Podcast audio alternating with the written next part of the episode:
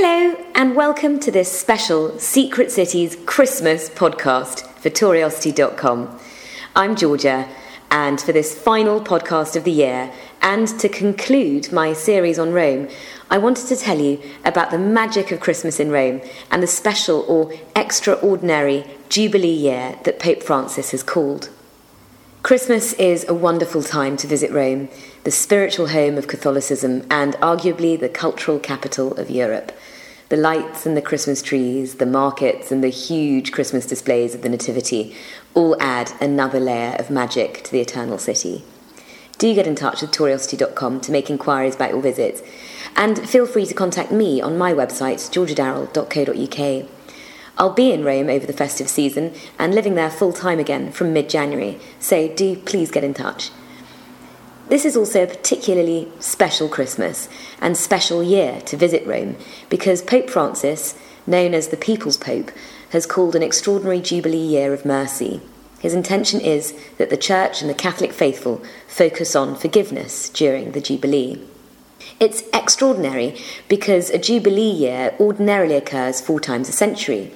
The last Jubilee was in two thousand to welcome in the third millennium, so we're technically not due another one for a decade. The history of the Jubilee dates all the way back to the year thirteen hundred. After some difficult years of war, famine and disease across Europe, pilgrims flocked to Rome, and Pope Boniface the eighth called it a Jubilee year and gave it special significance by granting pilgrims to Rome a plenary indulgence. Now, what is a plenary indulgence? It means a full indulgence or full remittance of sins, a full forgiveness of sins, if you like, for the pilgrim who makes it to Rome on the Jubilee, repentant of all his wrongdoings. Having all your sins forgiven means a shorter time in purgatory, which is the state between heaven and hell after you die, a sort of waiting room, so to speak. Jubilees were first intended to be called once a century, but proved so popular that they were increased to every fifty years and later every quarter century. There were certain conditions which pilgrims had to meet in order to be granted a full plenary indulgence, and these have sort of changed over time. But the major thing was to walk through the holy doors. Making a holy pilgrimage to Rome on a Jubilee year means walking through the four holy doors of the four papal basilicas. These basilicas are Saint Peter's, Saint John in Lateran, Saint Paul outside the walls, and Saint Mary Major. In Italian, this is San Pietro, San Giovanni in Laterano, San Paolo fuori le mura, and Santa Maria Maggiore. Each of them has a holy door, and each of those holy doors has sort of special significance, special symbolism. These doors usually remain locked shut for most of the time. They're only opened by the Pope for the Jubilee. Traditionally, the Jubilee year begins on Christmas Eve with the Pope opening the holy door of Saint Peter's Basilica and designating cardinals to open uh, the other three. In the Jubilee year of two thousand, Pope John Paul the second opened all of them himself. But Pope Francis has broken with tradition time and again since ascending the papal throne, and so this Jubilee year has in fact already begun. The holy door to Saint Peter's was opened on the eighth of December.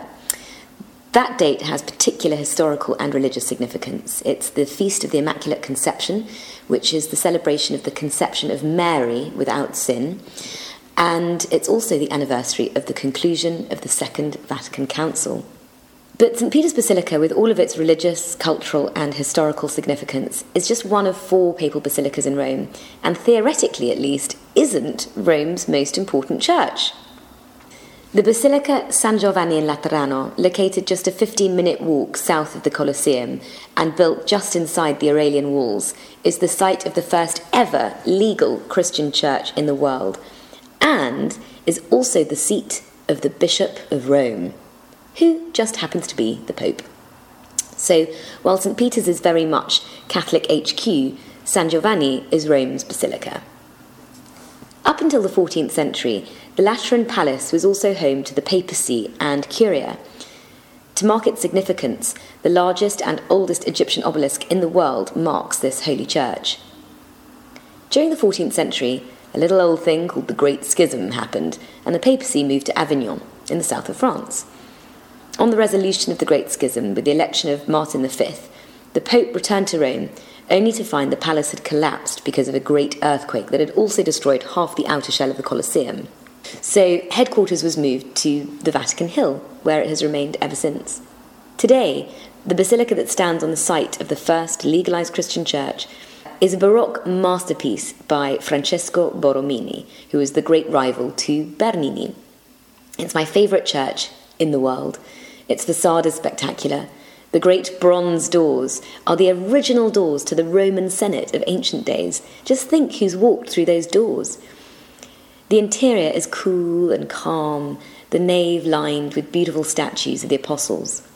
One of the most moving statues I've ever encountered is that of Saint Bartholomew. He's the first on your left as you enter. I remember being utterly floored when I first saw him standing there, holding his own skin. The basilica has also very cool whispering arches. I don't know if you've ever come across these, but give them a try when you visit. One person stands in one corner talking into the wall, which looks a little bit odd. What you've got is another person standing opposite, and you can actually hear what that person is saying through the wall. It's amazing. So give it a go. Now, the other two papal basilicas are Saint Paul's outside the walls and Santa Maria Maggiore. Saint Paul's was built on top of the grave of the martyred Saint Paul. He and Saint Peter are the patron saints of Rome. It's a little bit out of the city um, and almost entirely uh, rebuilt in the nineteenth century after fire destroyed ninety percent of it. It's easily accessible on public transport. You can take the Metro B line directly there, and the basilica is literally just outside the exit. And finally, Santa Maria Maggiore, the only papal basilica dedicated to Mary, is located in the heart of Rome, close to Termini Station. It has a beautiful exterior and a mesmerising Byzantine mosaic in the cupola above the entrance. It is also known as the Spanish Church, as the gold on the ceiling is reputed to be Inca gold that was donated by Catholic monarchs Ferdinand and Isabella of Spain. The gold uh, was apparently stolen by Cristoforo Colombo. The basilica houses the Borghese crypt, where Napoleon's sister Paulina is buried. And it's also the resting place of Gian Lorenzo Bernini, the only artist to be buried in such an important papal basilica. All of the four papal basilicas are marked with an obelisk, and all are very easily accessible by public transport if you want to make your own private pilgrimage during this Jubilee year.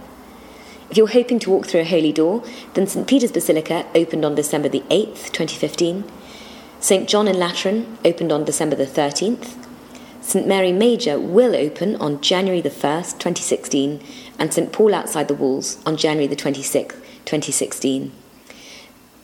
The doors will all stay open until Christmas Eve of twenty sixteen, when they'll be closed up again until the next Jubilee, which at the moment is set to be uh, twenty twenty-five. So, sadly, that's it for my podcast series on Rome. I really hope you've enjoyed them. I've only really skimmed the surface of what Rome has to offer. It is called the Eternal City for a reason. It would truly take an eternity to understand its many layers and its multitude of secrets. We have so many guides with varying interests and expertise here, a guide for every palate, and we look forward to helping you plan your visit. Podcasts from Touriosity dot com will be back in the new year with a brand new series. We now operate in over fifty cities worldwide, so these podcasts will take a very different format from my Roman series. Each podcast will be a sort of talking postcard, as we'll be chatting with guides, travellers, bloggers and experts from all over the world. We hope you'll join us for them. Thank you so much for following my series on Rome. Have a very Merry Christmas wherever you may be, and all of us at Touriosity dot com wish you a very happy, healthy and prosperous new year.